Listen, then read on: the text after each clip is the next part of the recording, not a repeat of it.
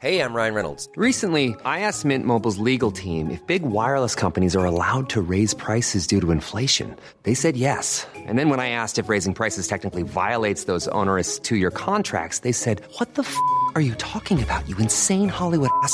F- So to recap, we're cutting the price of Mint Unlimited from $30 a month to just $15 a month. Give it a try at mintmobile.com slash switch. $45 upfront for three months plus taxes and fees. Promo rate for new customers for limited time. Unlimited more than 40 gigabytes per month. Slows. Full terms at mintmobile.com.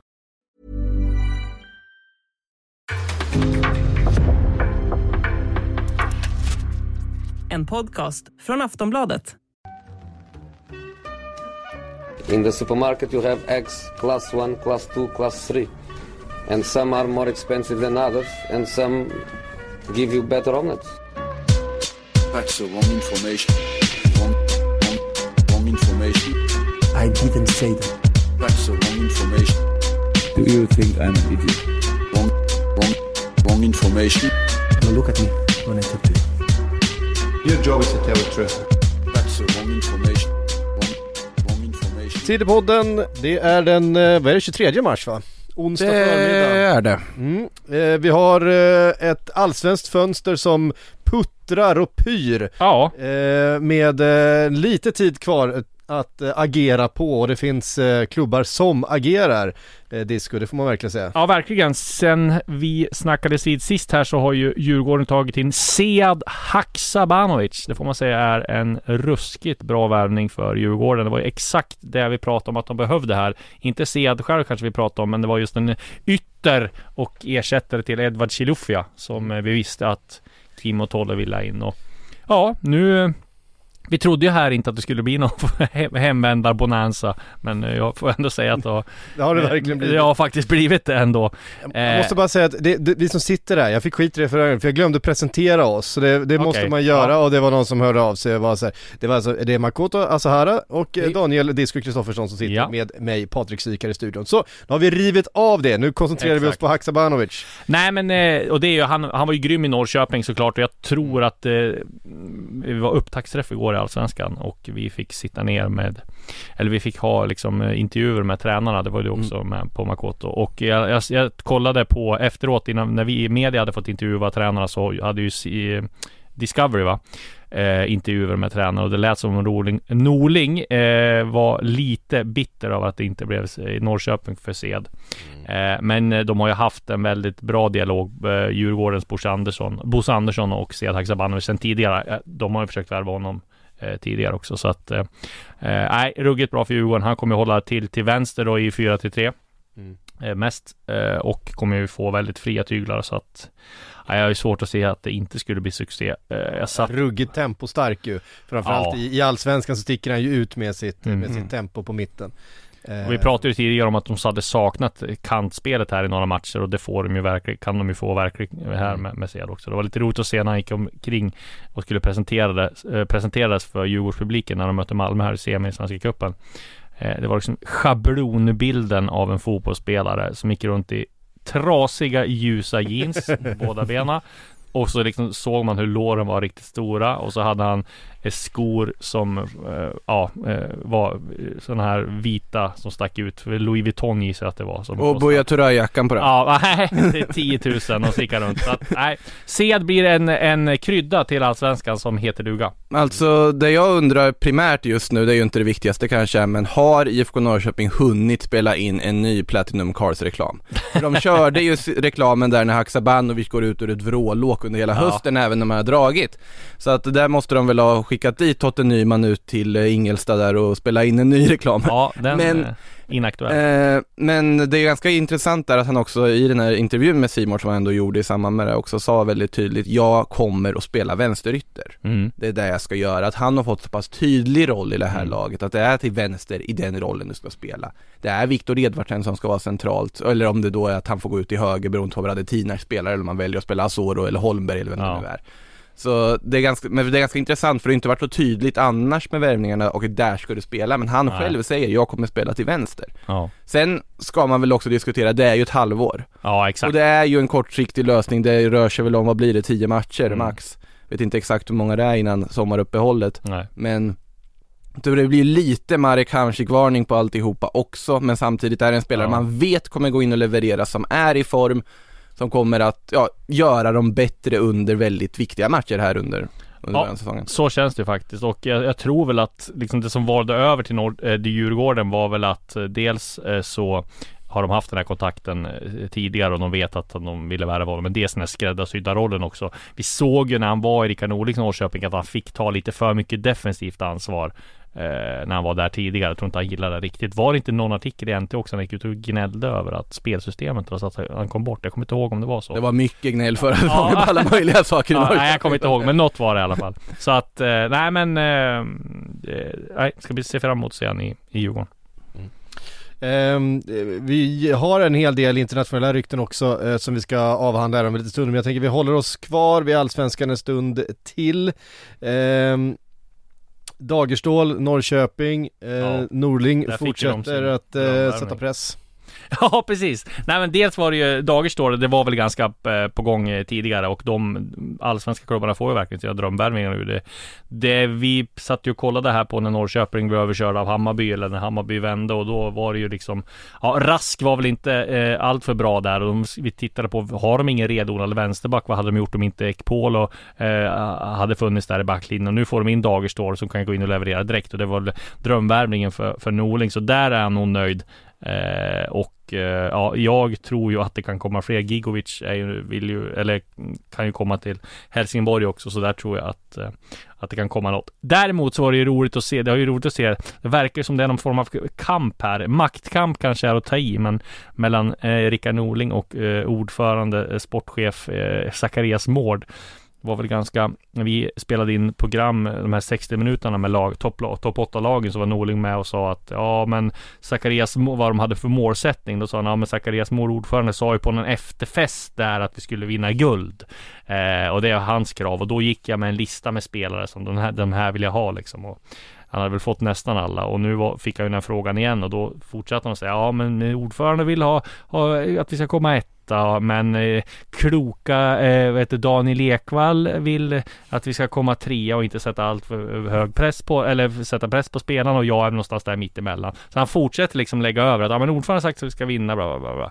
Så att eh, jag undrar om det, kän- det känns inte riktigt som det är superharmoni i den sportsliga ledningen i Norrköping. Vi får väl se, det är en teori som jag har, men vi får se om jag har fel eller rätt här. Man har ju lagt, ja. Ja, Norling är ju lite av en pokerspelare också. Ja, han, exakt. eh, han, han vill ju gärna lägga mycket eh, värderingar bakom ord och så. Mm. Man har ju lagt ut en arbetsannons som man söker sportchef nu i alla fall så att det är bara om ni, om ni är intresserade av sportchefsjobbet i Norrköping är det bara att gå in och skicka in CVt och så vidare. Det, det ligger ju Ja. ute öppet, IFK Norrköping söker sportchef. Jag trodde det skulle vara, bli Patrik Jönsson. Ja. Men... eh, Han får väl söka och Ja, gå på exakt. intervjuer som alla andra Ja. antar jag i sånt fall men äh, jag, jag kan väl hålla med om det, det är lite svårt med målbilden för IFK Norrköping för sett till försäljningarna de gör, sett till stegen de tagit sen SM-guldet så ska ju guld, alltså guldmålsättningen ska finnas. Det är det som saknades lite under Jens Gustafssons tid tycker Mm. jag, den här tydliga guldmålsättningen, den här liksom liksom AIK-eska målsättningen om Ja. att i år ska vi ta guld. Den saknades för mycket. Det fanns inte riktigt den här liksom målmedvetenheten att gå mot det. Nu är man i ett läge där det kanske är för mycket att kräva egentligen att Ja, den här verkligen. truppen ska ta guld. För nu Ja. är det ju en trupp som tippas runt sjätte, sjunde, åttonde, nionde plats av Ja. en samlad presskår inför säsongen. Så att det är väldigt svårbedömt vart man ska placera Norrköping och vad man ska ha förväntningar på dem tycker jag. Vi ska väl slänga in en liten eh, eh, nyhet också här. Vi, vi går tillbaks till Djurgården. Mm. Eh, Albin Ekdal. Ja precis. Eh, det är ju så här att det har ju ryktats väldigt mycket om Albin Ekdal och Djurgården sedan han eh, för någon landslagssamling sen sa att han ville spela ihop med brorsan Hjalmar. Eh, sen har de liksom inte trott på det här riktigt grann att det ska bli, kunna bli allvar. Eh, FCK var ju och bjöd på honom och ville köpa loss honom från Sampdoria nu i somras bjöd ju jättepengar och FCK har ju liksom gigantiskt mer eh, ekonomiska muskler än vad eh, Djurgården har. Men som jag fattar nu då så överväger faktiskt Albin Ekdal att eh, flytta hem till, till, till eh, Stockholm redan i sommar. Eh, han har inget tagit någon beslut än, inte han har så inte tagit någon beslut, men han funderar över det. Han har varit i kontakt med, inte bara brorsan, utan en del andra spelare i Djurgården också, hört sig för lite grann om spelsätt och hur det är i Djurgården och, och sådär och sådär. Så att han, eh, han funderar på det och det är ju väldigt kittlande för Djurgården. eh, om han nog skulle få in en Albin Ekdal i sommarfönstret så hade det ju varit Ja det hade varit helt sjukt. Ja, det hade varit helt Ja sjukt. det, det är mittfältet, han och Schüller liksom. Ja, Alltså det är ju, ja. Nej det, det är såklart, det finns väl inte en större drömvärvning för Djurgården Nej. att få hem. Sen är det eh, säkert en bit dit och det är liksom som sagt inga beslut tagna men bara att han överväger det, det, det för mig kittlar det väldigt mycket med tanke på vilken profil vi skulle få hem en landslagsspelare. Men samtidigt också känns det logiskt på det viset att han är i det skedet i karriären. Han är typ 30. Eh, han, eh, ja men familjen, de har barn, flyttar hem till Stockholm nu, får chansen att spela med Hjalmar Ekdal. För jag menar, Hjalmar Ekdal är inte kvar i Djurgården speciellt länge till. Eh, det är väl det här året och ja, jag skulle bli förvånad om han, om han inte säljs efter den här säsongen med tanke på hur bra han har varit. Så att han kommer hem och så har ju liksom Ekdal se också satsningen som Djurgården gör just det här med Sead. Eh, de har ett bra lag. Mackan, Mackan Danielsson kanske ser också om, om Ekdal skulle kanske komma hem och så kommer han. Så att nej, det, det är väldigt kittlande och återstår att se vad som händer med, med Albin här. Men att han överväger Djurgården, det eh, vet jag eh, i alla fall. Mm. Ehm, han fyller 33 i sommar. Albin 33 Ekdal. sommar. Så Ja. det är ju... ja men då är det ju nu bra, han det är en bra hem, han ska hemflyttsålder. hem. Mm. Då är det nu han ska hem. Det är en perfekt hemflyttsålder. Ja precis, för man har fortfarande tillräckligt mycket fotboll i sig för att skriva ett bra kontrakt och kunna bidra och eh, över ett par säsonger och känna att det är liksom, eh, att det blir någonting av det men men eh, samtidigt inte läge att skriva någonting, alltså klubban ut nere på kontinenten skriver ju i stort sett bara ett års kontrakt med, Mm. med spelare i den åldern och Han hinner skolas om till mittback som alla andra mittfältshemvändare. Ja, jag tänkte på det nu också att jag, om, när jag, direkt när jag fick upp bilden av Bleklas så tänkte jag så här, jag vet inte exakt hur gammal han är men är han 28 eller är han 30 typ? Man märker det i den här åldern när man börjar bli 39 Eh, eller när man börjar bli, när man är 39 och ska fylla 40 eh, Då är det alltid så här att man tror att alla som är typ eh, yngre än sig själv är lite yngre än vad de är. Men alltså, det var därför jag sa fel om, om Albin tror jag. Men det där är man när man är på väg till 30 också kan jag säga att man tror att folk, fast vi tänker oss 10, 10 år ner i åldern istället och tänker men han är väl 18 Då och så är man han själv 23. hur gammal man är. Så vi se ifall han kan, ifall de kan skrapa ihop då till en, eh, vad han, 450 000 i veckan eller något sånt där i Sampdoria. Eller är ju inte, han är, de är lite matchare. det kan, det kan, Nej men det, kan det, ska man säga om, men, men det tror jag också så här, Djurgården är känd för att inte betala, de betalar ju inte lika höga löner som AIK, eller framförallt Malmö, AIK, Hammarby. Eh, men skulle de få- liksom få chansen att få hem en Ekdal, då måste de nog börja punga ut med sign-on-bonusar i, i klassen som de har gjort med Kim och, och sådär. För, för det tror jag att det måste de vara beredda att betala.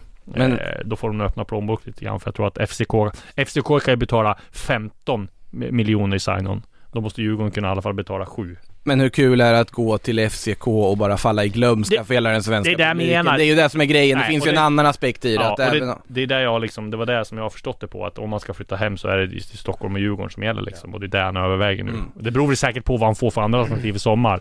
Eh, han, han kanske vill ha ett äventyr, i- men jag har svårt att se det. Nej men alltså om det är någonting, alltså just Albin Ekdal, den, den, den personligheten han verkar vara, den profilen han är. Han kanske inte har jagat de största lönekuverten utan har jagat eh, en, ett, ett bra liv, en, en bra sportslig utmaning, en, eh, en, en, en, bygga en karriär på det sättet. Jo, men, och, men däremot måste man säga att han har ju varit ute sedan han var, vad var han? När han kom till Juventus och blev 18, ungdomsproffs. 19. Ja, han var knappt, han var Ja. yngre än det. Så jag menar, du kan ju tänka hur mycket pengar han har tjänat genom det åren. Ja, Alla gud, år. ja. Så att, jag han har ju varit en inte stabil Serie A-spelare under väldigt många år, det är Ja. det man kan säga egentligen. Att det är ju där han har byggt sin resumé. Det, han var, det var väl i Hamburg kanske där han tjänade Ja, han var mest. sväng där också, ja, precis. När han tjänade som mest, eh, kan jag tänka mig. Då var han som hetast. Men det är ju Serie A som är ligan man kopplar honom till i Ja, huvudet. verkligen, verkligen. Så är det ju och um, eh, jag menar han är ju liksom också en, en genomtänkt eh, människa på, på många sätt. Inte om ni lyssnade på hans intervju med eh, Simon Bank och Johanna i, i eh, Football Radical från i Mm. somras så pratade han ju en hel del om eh, ja, men sin roll i landslaget och han är eh, väldigt, väldigt Eh, väldigt klok och förståndig eh, person på, på alla sätt och vis verkligen. Så att eh, det hade varit ett tillskott för allsvenskan på, på mer än ett sätt, inte bara Mm. fotbollsmässigt. Det hade varit en, att få hem en fotbollsprofil till Sverige så vi kan få liksom, bygga ännu mer relation till och, och, eh, och sådär. Det hade varit eh, välkommet. Värt att scrolla tillbaka lite om man inte har lyssnat på intervjun Mm, också. det kan man, Den är väl eh, aktuell fortfarande. kan man eh, verkligen göra. Ja, eh, Vet du hur gammal Pierre Bengtsson var när han flyttade hem till Djurgården? Alltså Ja, hur 33. gammal Pierre Bengtsson är nu menar du? 33, precis. Ja men det är ju en, det är ju en perfekt hemvändarålder eh, Mm. såklart. Jag vet inte hur gamla, ja men du vet hur gamla barnen är och man kanske vill, du vet man ska, de ska gå i skola, det kanske är ehm, eh, Det finns många parametrar som ska klaffa. Så. Erik Berg är också 33 nu. Sedak Sabanovic är inte 33 som hemvändare men lite andra. Ja men då drar ju han efter 10 matcher också. Ja, det, är, det är den lilla detaljen. Eh, Eh, vi eh, går vidare därifrån då och eh, konstaterar att Kiese Thelin blir en av allsvenskans bäst betalda spelare genom tiderna. Ja, precis. Där var ju eh, eh, vad heter det? Han satt ju på ett monsterkontrakt i Banjas och som jag fattade som så eh, gjorde ju jag menar Malmö, de, deras lönestrategi är väl nu att, få- att få liksom samma, eh, titta mer åt FCK-hållet där man betalar, ja men man kan betala till uppemot åtta gånger mer än vad, vad liksom en vanlig allsvensk spelare gör. Fem gånger mer i alla fall. Eh, så han, jag tror att Kiese Thelin som jag fattade, om Ola Toivonen fick sju och en halv när han flyttade hem, och Isak Kiese Thelin som jag fattade fick det dubbla. Så, så det var en, grote- en riktigt bra sign. Och då ska man ju säga det också att han blev ju utköpt från Banjas Så de slapp betala en övergångssumma. Så med tanke på pengarna man betalade eh, Och lönen och han skrev ut fyra års kontrakt Så det är klart att då är det ju en ganska normal En, en, en bra sign. Och, och liksom Pengarna kommer de ju tjäna igen eh, Flera gånger om tror jag med tanke på hur mycket han betyder och sådär. Men det är rejäla eh, summor som eh, de betalar och eh, ja, nej men eh, han blir alltså en av de bäst betalda i Allsvenskan genom tiderna. Var väl på den, ja, Kim fick väl där ruggig sign när han kom hem. Sen har vi de här sign-on-bonusarna som Elfsborg och betalade ut till Mattias Svensson och Anders Svensson en gång i tiden. Det var väl 8 och 12 eller något sånt där. Då var det ju Ja, det summor hu- på ja, den tiden precis. tänker jag. Alltså nu nu för tiden är det ju mer pengar som florerar eftersom det är mer pengar som florerar längst upp i Ja. näringskedjan så är det ju det i Allsvenskan också. Det är ganska logiskt att Malmö med typ den bästa ekonomin någonsin i Mm. Allsvenskan också ska börja betala ut de högsta lönerna någonsin. Det är ju en ganska naturlig följd av den då. Ja. Ehm, ja, eh, om inte Malmö ska betala de högsta lönerna så vem ska göra det? Nej, exakt, det är väl så är det. verkligen så, Så man det. känner. Och Colak hade ju en jättelön också. Precis. Um, Travalli har skrivit på fr- från sommaren. Ja, Eh, precis. De får ju sin, vi satt ju här och Ja, men det var ju så här, för en vecka sedan, eller för tio dagar sedan så skrev jag att Hammarby hade lagt bud på Travalli. Eh, Bubakar Steve Travalli i Gambia. Han är ju i Ayman i, i Förenade Arabemiraten. Och sen skrev jag också att de hade intresserat förhandlingarna och att de var på väg att värva honom plus att de försökte få loss honom nu då. Eh, och igår så skrev Expressen att han hade skrivit på från och med sommaren. Eh, så får vi se om de lyckas, eh, lyckas få, få loss honom nu. Men i alla fall så är det ju en eh, en, vad ska man säga, en, han kommer han kommer vara ruskigt bra i, i Allsvenskan. Jag kan inte garantera att det kommer vara ruskigt bra på planen, men det kommer vara profil utanför. Vi såg ju bilderna här på när han satt på jeepen och det har även gjorts en dokumentär om honom som är ganska sevärd och han, om man tittar där så kör han gör ett Rabona-mål tror jag på något av de där klippen. Eh, Fast bollen går längs backen liksom så att eh, han verkar vara en ruggigt skön profil. Så att vi, det, känns som, det känns som swag som också Exakt, som, swag. Som eh, bayern eh, klacken kommer gilla också. Det, en, det känns som en väldigt typisk Hammarby-värvning av... Och vi vet, vet du när han kommer sticka ut som mest? Eh, det är alltså när han hänger med alla sina eh, lagkompisar som brukar hänga kring Nytorget. Det är liksom hipster-söderts mecka. Du kan ju Ja. tänka dig han kommer med sin klädstil där. Han kommer Ja, sticka visst. ut. Då kommer, det kommer bli åka av då. Alltså, för, för mig känns ju ändå fortfarande Gustav Ludvigsson som mer typisk Bayern men då är väl liksom lite kopplat till liksom det gamla Bayern Ja. runt 2000-talet där som vann SM-guldet men eh, idag så absolut kan man väl säga. Det är ingen sotarmössa som jag tror att Bubakar Travalli kommer Nej det är inte den. Kommer reppa på, på, på, på Café Rang på, på Nytorget. Precis, ja, den, eh, den ser man ju verkligen fram emot. Ja. Ska vi säga någonting om eh, John Guidetti? Det finns inte så mycket mer att säga. Nej, det är samma vi- status där. Ja, vad jag har hört så är det fortfarande väldigt, väldigt stora eh, chanser på att han kommer till AIK i vår här. Eh, Vi har ju trott att han ska presenteras nu här, men som jag sagt tidigare, det är man ska betala ut sign-on i, i när han fortfarande är i utlandet. Det är snack om rättigheterna, namnrättigheterna fortfarande, så kallade image rights.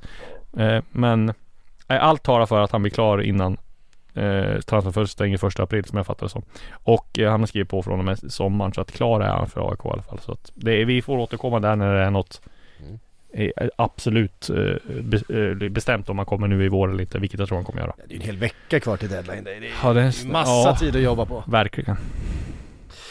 Um, ska vi ehm, lämna, just det vi kan väl nämna också att eh, Jocke Nilsson drar till MLS. Ja precis, det var en rätt oväntad nyhet som jag fick reda på här förra veckan. Eh, han har ju alltså varit i eh, Arminia Bielefeld eh, och spelat, var i ordinarie Bundesliga där. Gjorde ju ett, eh, en flytt från Elfsborg till Arminia Bielefeld till Zweite Bundesliga för något år sedan. Gick direkt upp till Bundesliga och har varit ordinarie där nu eh, sen de gick upp. Eh, och och eh, har, har ju liksom, jag spelade ju de två senaste matcherna från start med landslaget också har ju fått en jättefin utveckling.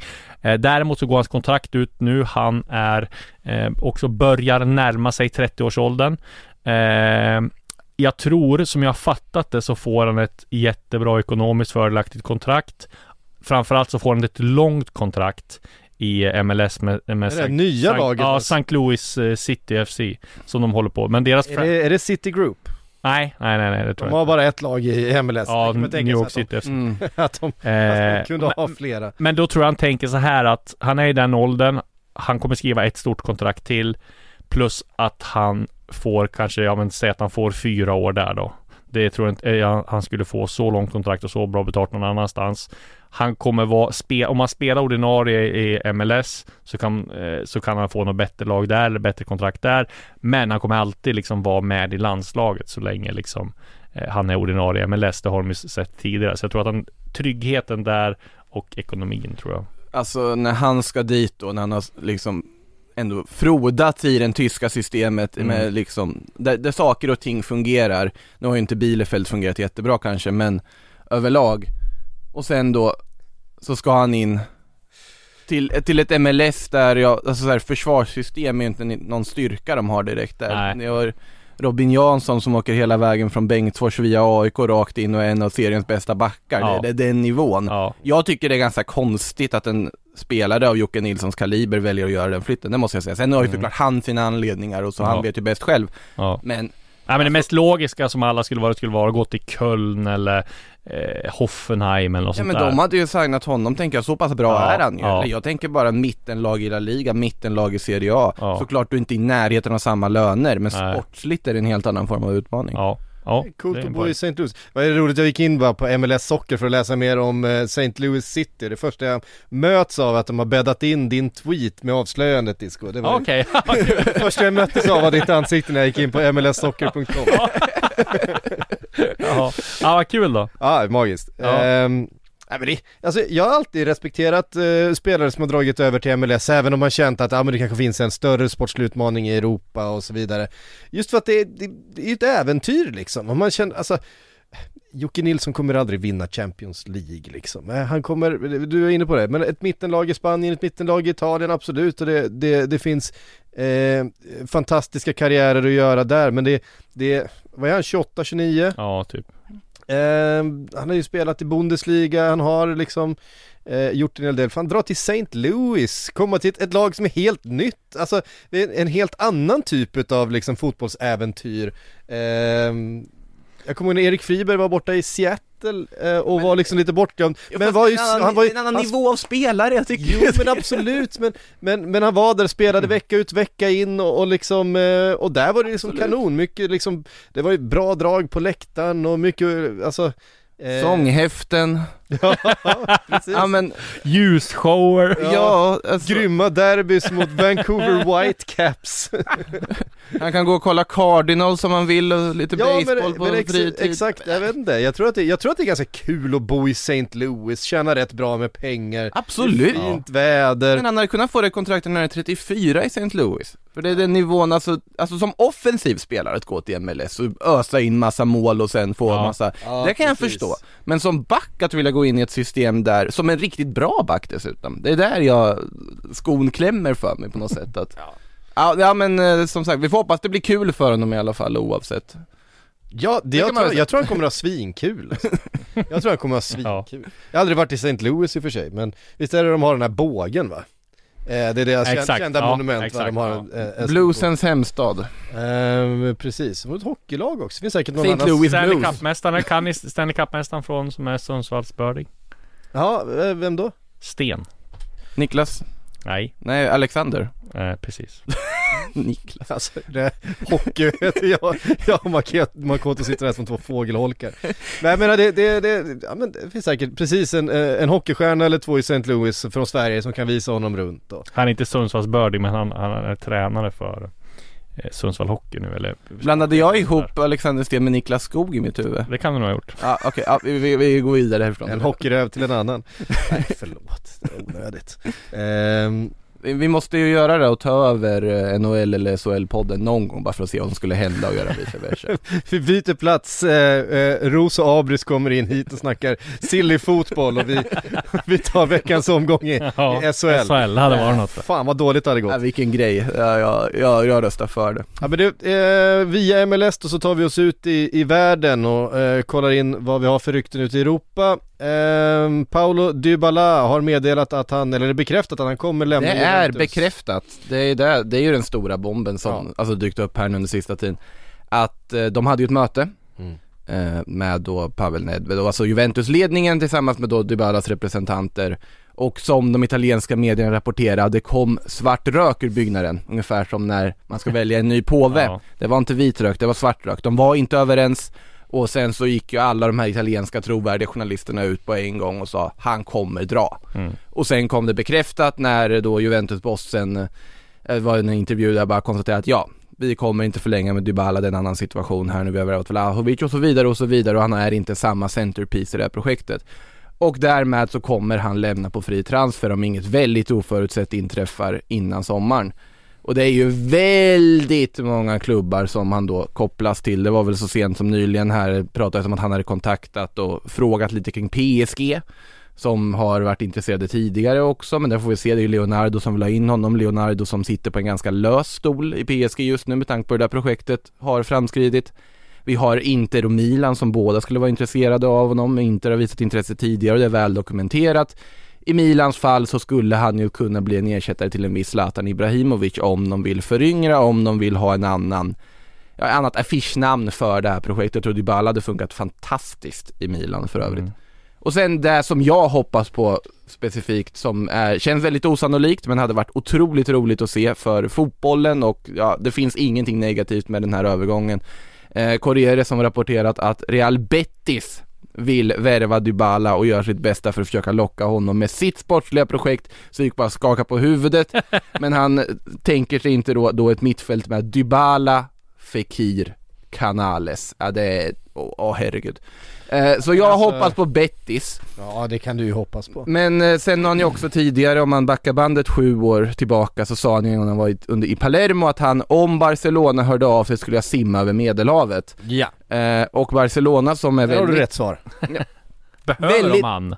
Är de? Ja, och det är det som är frågan om de behöver, han skulle passa i Barcelona tror jag. Ja. Men de är ju också väldigt igång och värvar free agents just nu. Ja, i Frank och för Kessie sig. ska ju vara helt Ja. klar eh, till nästa säsong. Bara det är en supervärvning för Ja. övrigt. Den, även om den har delat lägret något. Och Asse Pilicueta då, vad är status där? Ja, han ska väl, är väl på väg in också. Kristensen är väl den Ja. som är helt klar också, sägs det. Det känns som allt som har satts på paus lite grann som rör Chelsea också eh, Ja, exakt. Ja. Så att det, det, kommer väl inte komma ut några andra nyheter förrän det är en ny ägare. Det kan vi också säga någonting om här om en liten stund faktiskt. Mm. Eh, Det har ju varit lite rabalder runt, eh, men vi kommer in på det.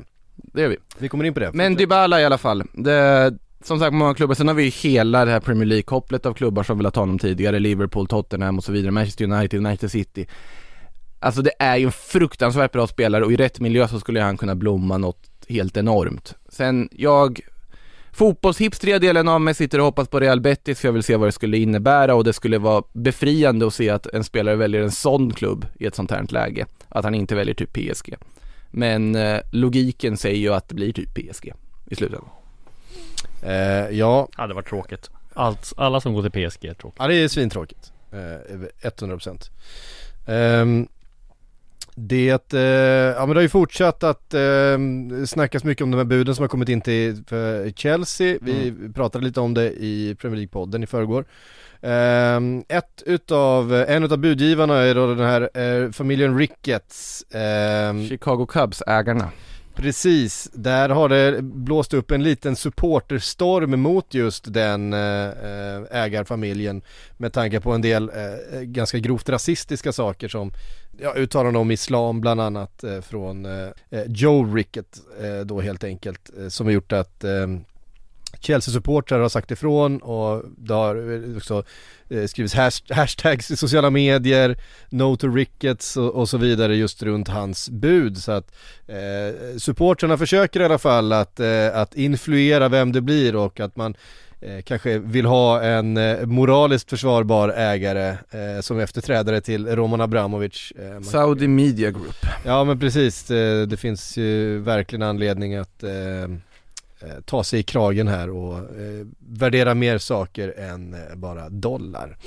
Eh, så att eh, ja, vi, eh, vi, vi, fortsätter följa vad som händer där. Det, det är fortfarande långt ifrån klart förhandlingarna vem som kommer ta över den där. Ja, de vill ju få igenom det snabbt för att snabbt kunna tina sina frysta tillgångar och börja kunna göra saker igen men just nu riskerar de väl att Alltså känslan är väl att de spelare som har utgående avtal just nu, att de kommer inte hinna försöka förlänga dem. De är ju redan att börja förhandla med andra klubbar av förklarliga skäl. Mm. Så att nu är det ju mer försöka rädda kanske de som har ett år kvar på kontraktet i sommar om man mm. tittar rent truppmässigt. Och då har vi en spelare som Ngolo Kanté, jag pratar ganska lite om honom men ja. Precis, där, där hade det ju inte saknats intressenter. Hans kontrakt om, går ut? Ja, 20... 23. Okej, okay, ja. Eh, ja, det Tänk, Får han på Bosman, det hade Jag hade smakat Ja, Chelsea fick ju honom på klausul en gång i tiden för inte speciellt mycket pengar och det Eh, visst var det så att han, var han första spelaren att vinna, vinna Premier League back-to-back med två olika klubbar? Han vann med Leicester och så vann han ja. året efter med Det skulle med han väl nog kunna vara va? Eh, jag för mig att det var så. Eh, jävla kanonspelare Han hyllades för något, något sånt i alla fall. ja. Eh, men det finns fler klubbar än, äh, än Chelsea som krisar. Ja, kri Chelsea går ju rätt bra på planen men, men krisar utanför. På planen äh, så krisar Everton. Um, och vilket haveri! Blev, ja, blev utskyfflade ur FA-cupen, vilket jag har varit inne på Jag tänkte precis säga en, en, en, blessing in disguise, även ja. om det såklart sved att eh, åka på den typen av torsk Men eh, de måste ju bara koncentrera allt på att hänga kvar i ligan, alltså de får ju inte åka ur, det vore ju totalt katastrof. Alltså i det läget med den investeringen som är på vägen, de ska bygga nya arena. Men sa inte, du liksom att de, sa inte du att de var säkra i måndags? Jag sa inte att, nej det, det, det sa jag inte, Leeds, Leeds som var säkra Okej, okay, Leeds var säkra, okej, okay. ja, Everton, Everton är du fortfarande orolig för? Jag är definitivt orolig okay, för Everton ja. Men grejen är väl att Frank Lampards eh, liksom tränarkarriär kommer ju få sig en knuff här ganska rejält neråt med tanke på Ja och redan innan han tog ja. det här så var det ju en, en tvivelaktig tillsättning eh, skulle jag vilja hävda. Får liksom Paolo Di Canio-vibbar, inte spelaren Di Canio Nej mer, men, men Tränaren ja, Di Canio. Jag vet inte, det känns som att just det läget som Everton befann och befinner sig i så måste man ha in någonting annat än eh, en ung, eventuellt lovande ganska mycket man manager, du måste ha in en, du måste verkligen ha in en, en Vi, vi ska inte förespråka Magat men Nej, och jag menar de har redan, de har redan haft för han borde de Ja men de har ju redan, de har redan gjort ett Sam Allardyce eh, försök liksom med Everton och det blev ju pannkaka. Men räddningen, Evertons räddning blir väl då att Watford, Burnley att, och Norwich är så dåliga så att de Ja det, ja, det, det är, verkligen, det, är, det, det är verkligen och, eh, det som kan rädda dem för att själva har man inte så jättemycket. Nu Krigade man till sig tre poäng mot Newcastle och det var oerhört viktigt. Men det jag skulle komma till var att Richarlison är ju en av de här spelarna som, som antagligen vill därifrån. Det är ju en brasiliansk landslagsspelare eh, med som har haft intresse från i stort sett hela Europa tidigare och det har nästan känts som ett, eh, som ett litet, vad ska man säga, ett kap verkligen att Everton lyckades eh, lösa honom före alla andra. För väldigt mycket pengar var det för, väl också. För mycket, för mycket pengar för en oprövad liksom, eh, vad var han då, 19-20 Han har väl gjort det, var det en eller två säsonger i Watford han har gjort? Precis, han var, just det så var det, var Watford han kom han till och var Han gick till Watford, så... var bra, sen så eh... köpte Everton loss honom mm. eh, för ganska mycket pengar Så var det ja Um, han var i Watford precis. Men... Nu snackas det om Manchester United. Ja, och jag känner ju otroligt stort tvivel uh, för den värvningen. Alltså Richarlisons stats är egentligen det mesta. Han har gjort fyra mål på ja, de matcher han har spelat i Premier League den här säsongen.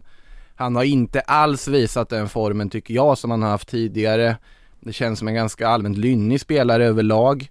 Eh, det här är det sista Manchester United behöver. Det är det absolut sista de behöver och sen ska man väl ta ryktena än han så är ju länge. en surpuppa, det är han ju. Ja, ja, ja men jag tycker, jag, jag tycker inte jag ser de kvaliteterna att han ska gå in och göra dem bättre rakt av. Han kommer ju kosta hutlöst mycket pengar. Du värvar från direkt Premier League-konkurrent, Ja, ung ålder. Och sen ska vi, de här uppgifterna kommer ju från brasilianska goal. Det är ju, det är ju Fina brasilianska goal. Ja, Goal har ju många olika falanger där ute i världen och mycket i Sydamerika och det är brasilianska Goal som rapporterar om eh, Richarlison i det här fallet och de har ju naturligtvis också rapporterat att Real Madrid och Barcelona vill ha Richarlison, det vill att bygga upp hans status lite här också då. Men PSG jagade honom förra sommaren. Absolut, och då kändes det mer rimligt. För då hade han en desto bättre säsong bakom sig. Nu, jag tycker Har ju inte haft en del skador också så att det har ju varit en stökig, stökig säsong. Jag tycker inte att det är, eh, det är rätt spelare United ska gå för. Det finns intressantare spelare på marknaden och han skulle kosta väldigt mycket pengar sett till vad du får av honom. Sen absolut, han är ju otroligt skicklig huvudspelare. Han har väldigt många positiva, bra kvaliteter och en brasiliansk landslagsman. Det är ingen dålig fotbollsspelare. Men Långt ifrån. United när de ska göra sin ombyggnation, är Richarlison en spelare man vill ha som centerpiece i anfallet? Jag är väldigt tveksam till det. Ehm, en annan spelare som Manchester då, då ska vara frontrunners till och som eh, de är väldigt intresserade av och som vi har varit inne på deras, eh, som jag har kallat deras ideala värvning, Declan Rice. Eh, nu har det kommit Han mycket... känns som D- där har vi Passa någonting som som, han. hade passat bättre. Ja. Ja, men det blir dyrt. Han har två miljarder pratas det om. Eh, Det var ju en, en, en siffra plockad ur luften såklart, men eh, han värderades då utav flera spelare, eller av, av många förra sommaren till eh, ja, men 100 miljoner pund. Alltså motsvarande vad Jack Grealish kostade Manchester City. Ehm, Ja men tänk dig vad, David man, Moyes kommenterade det här eh, nyligen och sa att det var, det var alldeles för lite, det var, det var då det. Ehm, eh, Declan Rice har ju då kontrakt till 2024 tror jag, så att han har ett par år kvar på kontraktet. Att lösa honom nu i sommar hade blivit, det, det de var inne på, det hade blivit definitivt rekord för en, engelsk, eh, för en engelsman, eh, som då Jack Grealish har, alltså över 100 miljoner pund.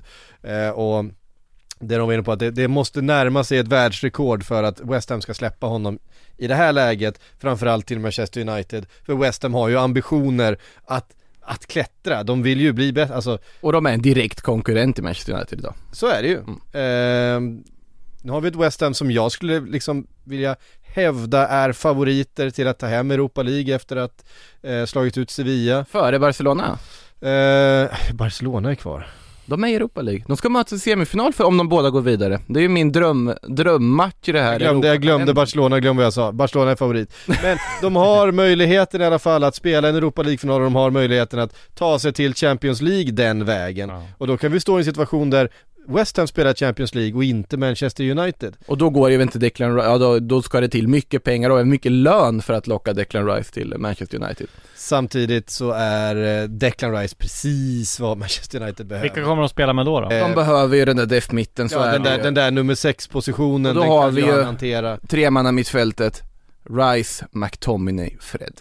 nej, nej, nej men, nej, men, nej men Bru- Bruno Fernandes blir det Ja, ju såklart, såklart. i någon av dem och sen är det frågan om man, jag tycker ju Fred, jag tycker Fred är underskattad, jag tycker han är bra, jag tycker han lider väldigt mycket av den höga prislappen. Jag, jag är ju team Fred eh, och har varit det ett tag. Sen, sen förstår jag att han, han diskuteras väldigt ofta. McTominay är ju ändå Nej men så här, De- Declan. Rice kan ju göra allt som McTominay kan göra fast bättre. Ja, Och han är ju en, en sån riktig ledarfigur, en, en galjonsfigur. Alltså det Ja. är verkligen en spelare som du kan hålla i när det blåser. En, eh, som Harry Maguire skulle vara. ja, som han ju verkligen har visat sig inte vara. Men, Ja, men det- det är ju, där har ju Declan Rice bevisat under, Ja. under många år nu i, i West Ham. Och han är ju ändå bara, vadå, 23 år gammal.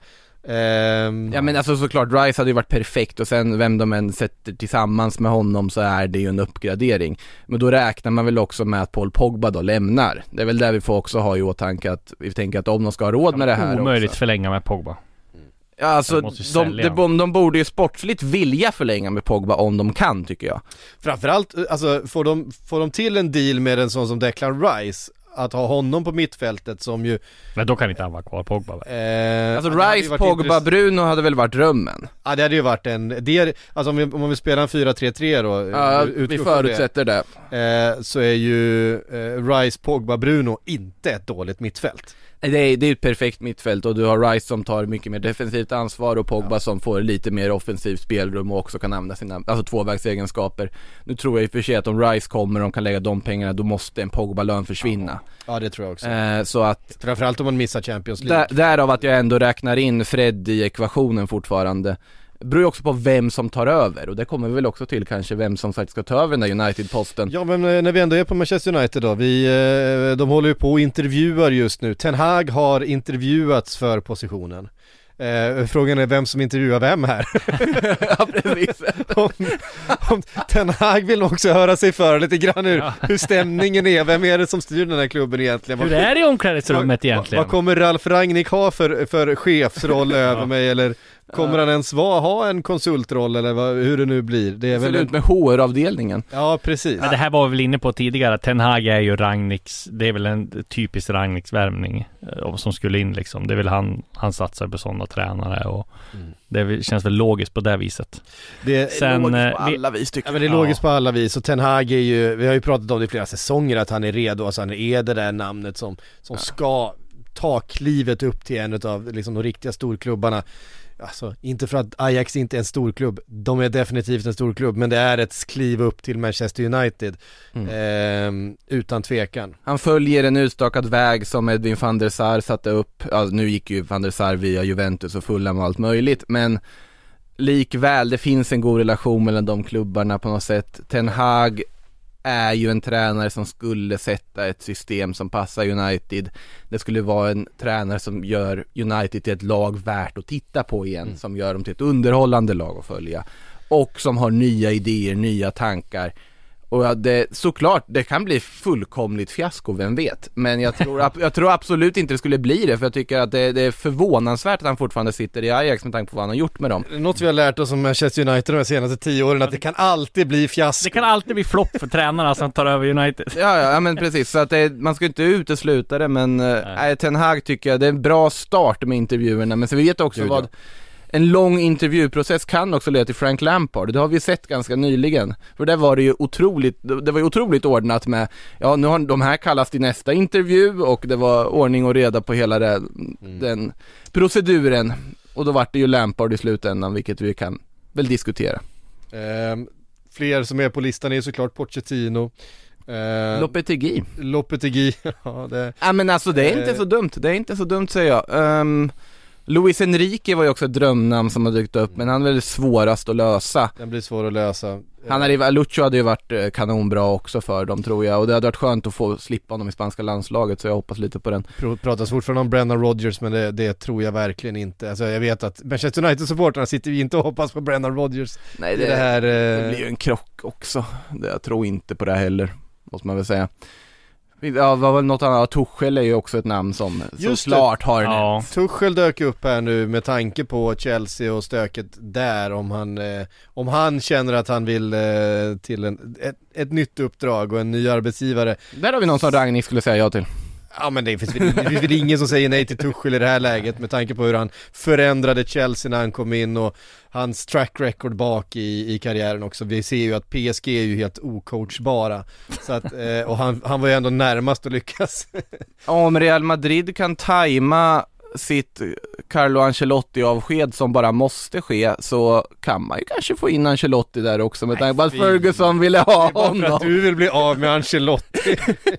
du kan inte, du kan inte skicka iväg liksom tränare du inte vill ha till Manchester United, så, så funkar det inte. Men det blir spännande att se hur Tuchel tänker nu då, eh, med allt det här som händer. Han har ju ändå ett bra lag, bra trupp sådär men vill han helst vara kvar? Mm. Det, Nej, det är, ja. Vi var inne på det med, eh, med eh, Chelsea och eh, de utgående kontrakten. Rydiger verkar ju överens med Juventus. Sägs det i uh, italienska medier i alla fall att han ska vara. Mm. Um, det är ju Alltså han har ju ändå spelat i Serie A en gång, han trivdes ju i Roma och det var ju tack vare det han gjorde i Roma som han fick det här kontraktet med Chelsea och flyttade dit också och sen därefter utvecklades en av, enligt mig, världens bästa mittbackar. Jag tycker han utan tvekan ska nämnas i den kategorin idag. Ja. Eh, Juventus, det skulle väl då förutsätta att Mattis de Ligt flyttar på sig eftersom att Raiola redan har gått ut och sagt att han ska ha en ny utmaning. Vart då de Ligt skulle flyttas, det, det är väl oklart ännu. Barcelona säkert kommer vara intresserade återigen. Mm. Eh, Manchester United. Sannolikt kommer de också vara intresserade. Så att, eh, ja, Chelsea behöver mittbackar. ja de kommer nog inte byta det, jo i och för sig, ja, Del- ja Chelsea och Delict har ju också pratats om. Men alltså Rydiger till Juventus, om Rydiger tycker att det verkar kul nog så absolut, det är ju jättebra för Juventus. Sen vet jag inte om Antonio Rydiger kanske har roligare anbud att titta på. Sen är Juventus är Juventus på något sätt och vi får väl se vad den här serien slutar i. Vi hade ju räknat bort dem fullkomligt i, vid årsskiftet. Nu är de, ja de har en poäng bakom Inter inför att de ska mötas. De är sju poäng från eh, alltså serieledningen. Juventus kan fortfarande vinna scudetton. Och om de gör det, ja då, då är det ju ett underbetyg till hela Serie A till att börja med. Alltså hela den topp- toppgruppen, Inter vet jag inte vad de har sysslat med sen de hade Nej, det är ett sånt hade- haveri så det liknar Nej men de hade titeln i en ask och fallerar fullkomligt. Milan kan man inte ha titelförväntningar på, tycker jag, eller krav på att de ska ha en titel. De har gjort en jättefin säsong. Men om de skulle också kollapsa nu så, ja, oavsett. Napoli räknar vi typ med att kollapsa, för det gör de alltid i sådana här lägen. Så att, alltså vi kan inte räkna bort Juventus ur scudetto-striden och det är helt sanslöst. Om de vinner scudetton Med tanke på den, den säsongen de har haft. och så ska de börja satsa på Champions League igen och ju gå samma väg som de gjort tidigare efter, vad är det nu, fyra raka pinsamma uttåg varav det senaste här var ju var ju något alldeles extra när man åker ut mot Villarreal med 3-0 Mm. Eh, Med all respekt till Villarreal Så, nej ja, såklart de vill ha Rydiger, såklart de vill ha ganska många stjärnor och bygga ett slagkraftigt Juventus som tampas med de bästa igen och att gå till Juventus är ändå att gå till Juventus Så att såklart de alltid kommer ha en attraktionskraft Eh, Juventus som också har eh, börjat snegla lite mot Mohamed Salah. Det pratas om ett, eh, ett storbud på eh, Egyptien.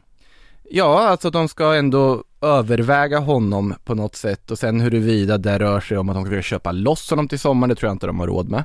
Eh, Eller värva på fri transfer 2023, det ska låtas vara osagt. Sen ska det också låtas vara väldigt osagt om Mohamed Salah själv tycker det är en kul idé att dra tillbaka till Serie A och spela för Juventus.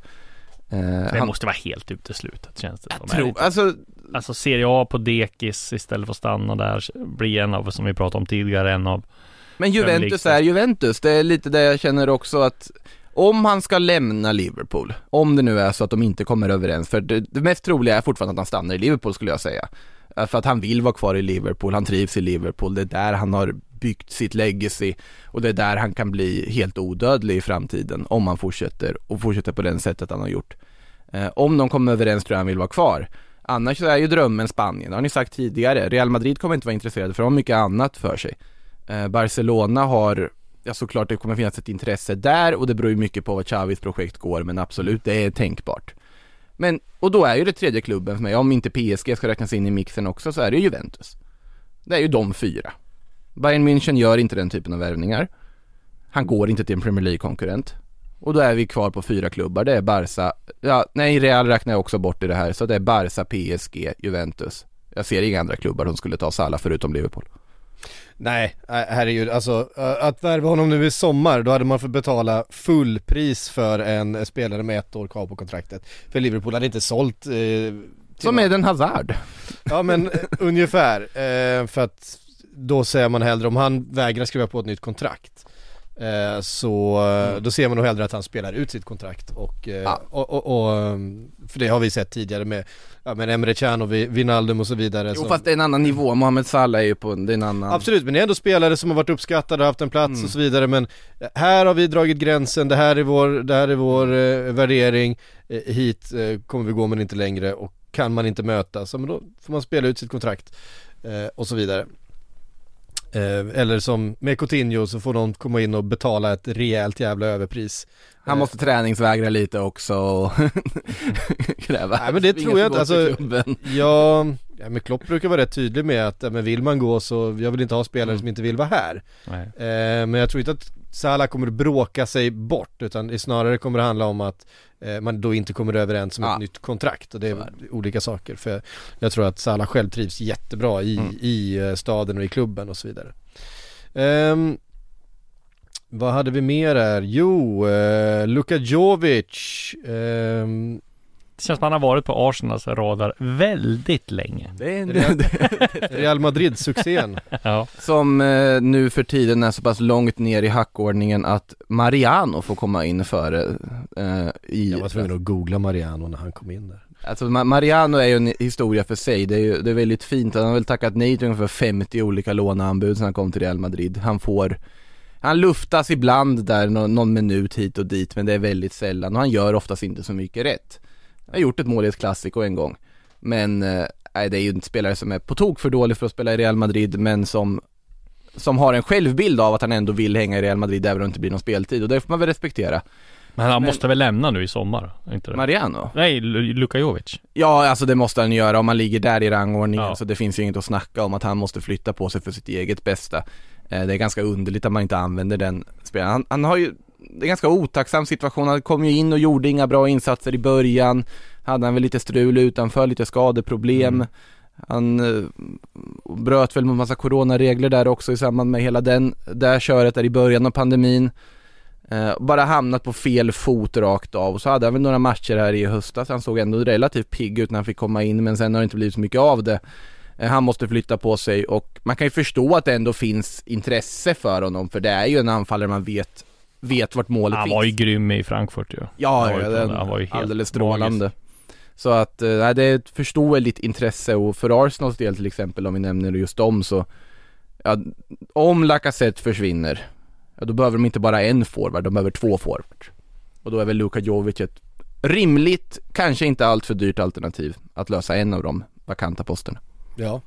Eh, nej men han är ju, han är ju, han är ju en grym spelare i, i, i grunden. Mm. Eh, så att ehm, eh, det kommer finnas Och det kommer fortfarande finnas, ung. Ja precis, det kommer finnas bud på honom. Det är jag inte ett dugg bekymrad över. Ehm, ska vi ta och slänga in lite frågor innan vi knyter ihop för idag? Eller var det något mer vi hade på, på listan här? Nu råkade jag klicka bort er. Det är väl bara att öppna frågelådan. Vi öppnar frågelådan, ja men det var precis, det var Ryan Gravenberg eh, som Bayern München eh, ska ha lagt ett bud på som eh, du hade skrivit upp här. Gravenberg som fick frågan om Bayern-bud och sa att det såklart var smickrande och sa väldigt då öppet för tolkning att ja, när jag spelar Fifa så är ju Bayern ett av flera lag jag använder mig av ofta. Och då, då var det, menar han att han spelar med även andra lag för att hålla det öppet. Det pratas ju om Real Madrid-intresse och lite allt möjligt för honom också.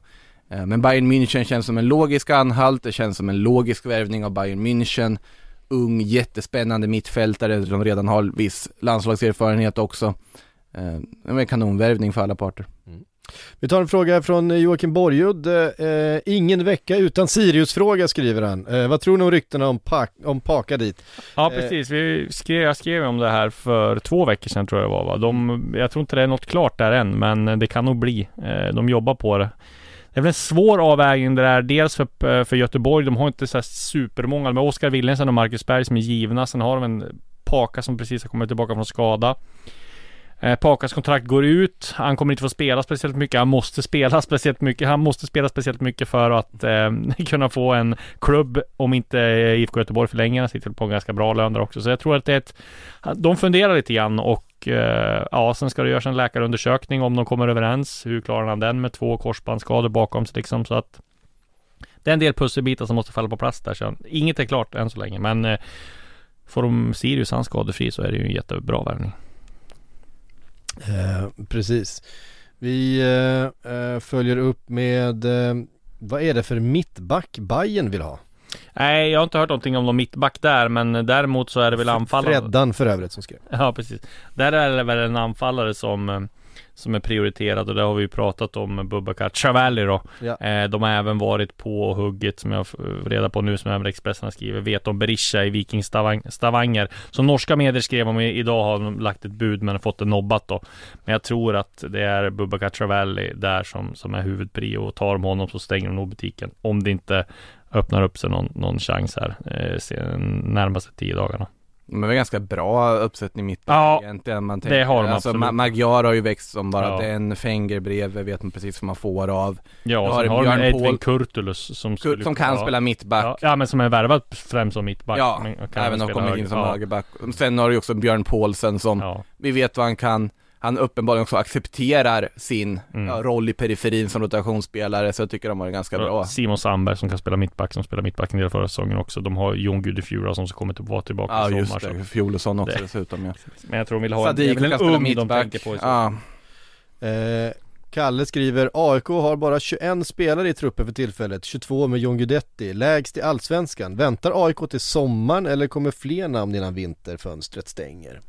Men räknar man då med vilka ungdomar räknas in i den 21-mannatruppen tänker jag?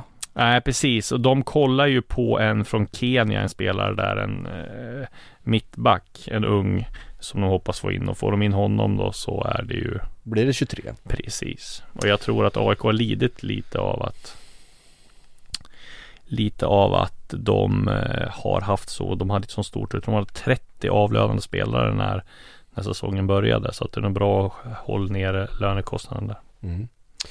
Eh, Johan Lindström skriver Bellingham till Liverpool har ju snackats upp mycket men senaste dagarna kommer mer och mer rykten om eh, eh, då en mer FSG-lik verkning eh, Chouameni från Monaco. Oh.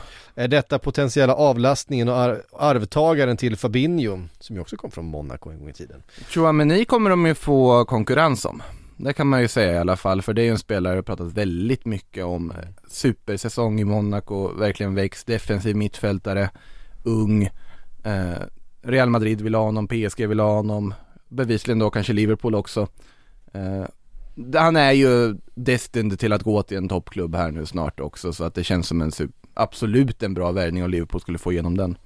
Men jag tror inte att den är så FSG-kompatibel på att han är för hypad. Och det är för många andra storklubbar som också vill ha honom och det kommer ju bli ett budkrig. Nej men som sagt det är ju Eh, en spelare. Och det är klart man tittar på, man tittar på mycket spelare, alltså den där typen av klubbar, alltså som Liverpool och alla de där. Största klubbarna i Europa, de har ju krokar och agenter och scouter ute precis överallt. Och alla succéspelare runt om i, i Europa har man någon slags relation till. Jag tror fortfarande att det blir Bellingham, det har pratats så pass mycket, det verkar finnas etablerade relationer där, eh, Bellingham har ju själv liksom uttryckt sig om om Liverpool och, och så vidare under eh, den här senaste säsongen som att han vet att det kommer bli Liverpool.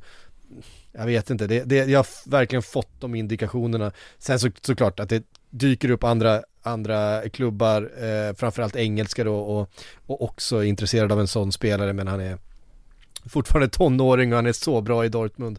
Eh, och vem menar landslagsspelare och så vidare. Men, men min känsla är att där är, där är relationen, alltså den, den affären är liksom byggd på väldigt lång sikt eh, bakåt redan Men när det- han var liksom 16 år gammal. Ja alltså det är ju också så här, det är inget som utesluter att du inte kan plocka båda. Om, om ekonomin tillåter, för det är två helt olika speltyper egentligen. Men jag håller ju helt med om Bellingham också med tanke på att de andra toppklubbarna som skulle kunna vara intresserade, de har så mycket andra spår på gång, de måste lägga väldigt mycket pengar på andra spelare.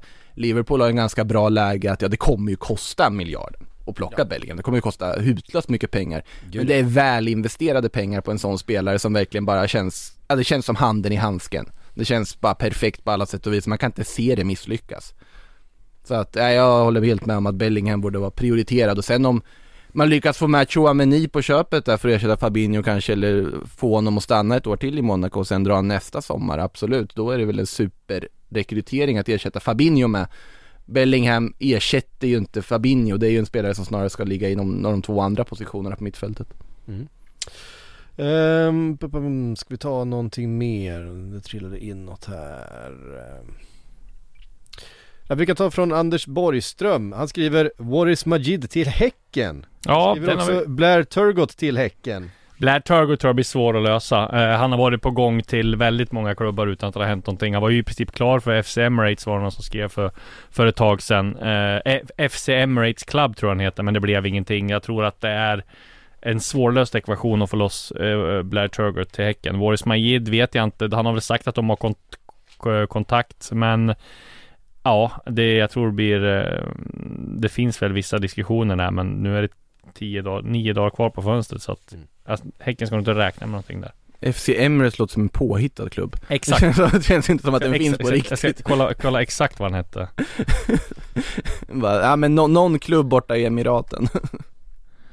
Eh, Den heter ju säkert Nej, Emirates Club heter den. Ja, ja men Ja. Det, det, det, den, den finns ju såklart, det var inte det jag syftade på utan mer att det låter nästan Emirates på- Club, det låter typ som en sån här lounge som man går in i på typ, Flygplatsen Ja, i typ. Dubai Ja, exakt. har en Emirates Lounge, ja, Ja. det finns ju säkert en Nej, exakt. Eh, ja, men vi, vi avslutar med en liten rundis då. Oskar Ström undrar, det är en icke fotbollsrelaterad fråga. V- vad spelar våra poddare på raster och pendel? Alltså för mobilspel undrar han ju då. Makoto känns som en football manager kille och jag vet sedan tidigare att psyk doppat tårna i lite Hearthstone. Alltså jag spelar ju lite Hearthstone på, på te- telefonen Ja du ser, ja men det, det, det händer att jag också gör. Eh, det är ganska trevligt. Men vad spelar Nej, jag spelade, senast jag spelade fotboll manager, det var 2017 eller någonting. Då gick jag och kom tvåa i Premier League med Peterborough. eh, en klassisk save. Eh, sen, sen, jag tror inte jag har spelat något sen dess. Jag, det kom två Men barn. du spelar ingenting i mobilen på kom, pendeln eller så? Nej, det kom två barn emellan. Så att jag så inte har det. haft någon tid med varken Jag tror inte mitt Playstation 4 är uppackat ens en gång. Det var man inne och spelade Fifa väldigt mycket på. Nej, så det har blivit lite av det nu. Det är kanske någonting att fundera på att ta upp här Ja, ta, framöver. upp- ta upp igen. Nej, men just nu, jag, jag, eh, så Hearthstone har jag spelat nu, det går i perioder. Jag, sen spelar jag, jag är så här tråkig att jag, jag kan sitta och spela Sudoku på telefonen också på, på pendeln eller eh, Backgammon tycker jag är kul. det, Eh, men nu är det faktiskt nya Rocket League, känner du till det? ja, men kör Rocket League telefon? Ja, de har släppt Jag en, frågade också, nya Rocket League, känner du till det? nej, men de har släppt en ny version utav Rocket En League ny för telefonen. Nu sitter vi och gör reklam här för, för Ja, ja men alltså vadå? mobilspel som absolut inte behöver vårt, eh, eh, vår, vår hjälp att marknadsföra sig. Men eh, ja, Sideswipe tror jag det heter. Jag kan spela ett visst kinesiskt JRPG också, med tanke på hur mycket pengar de tjänar in så behöver jag absolut inte göra reklam för dem. De som vet, de vet. Ja men det är fint. Med det så säger vi tack för oss eh, från den här veckan. CD-podden är tillbaka snart igen. Vi närmar oss eh, Allsvensk deadline day. Så att, eh, eh, det kommer eh, intensifieras. Verkligen. Kan vi verkligen Mm. eh, tänka oss. Men eh, härifrån så säger vi på återhörande.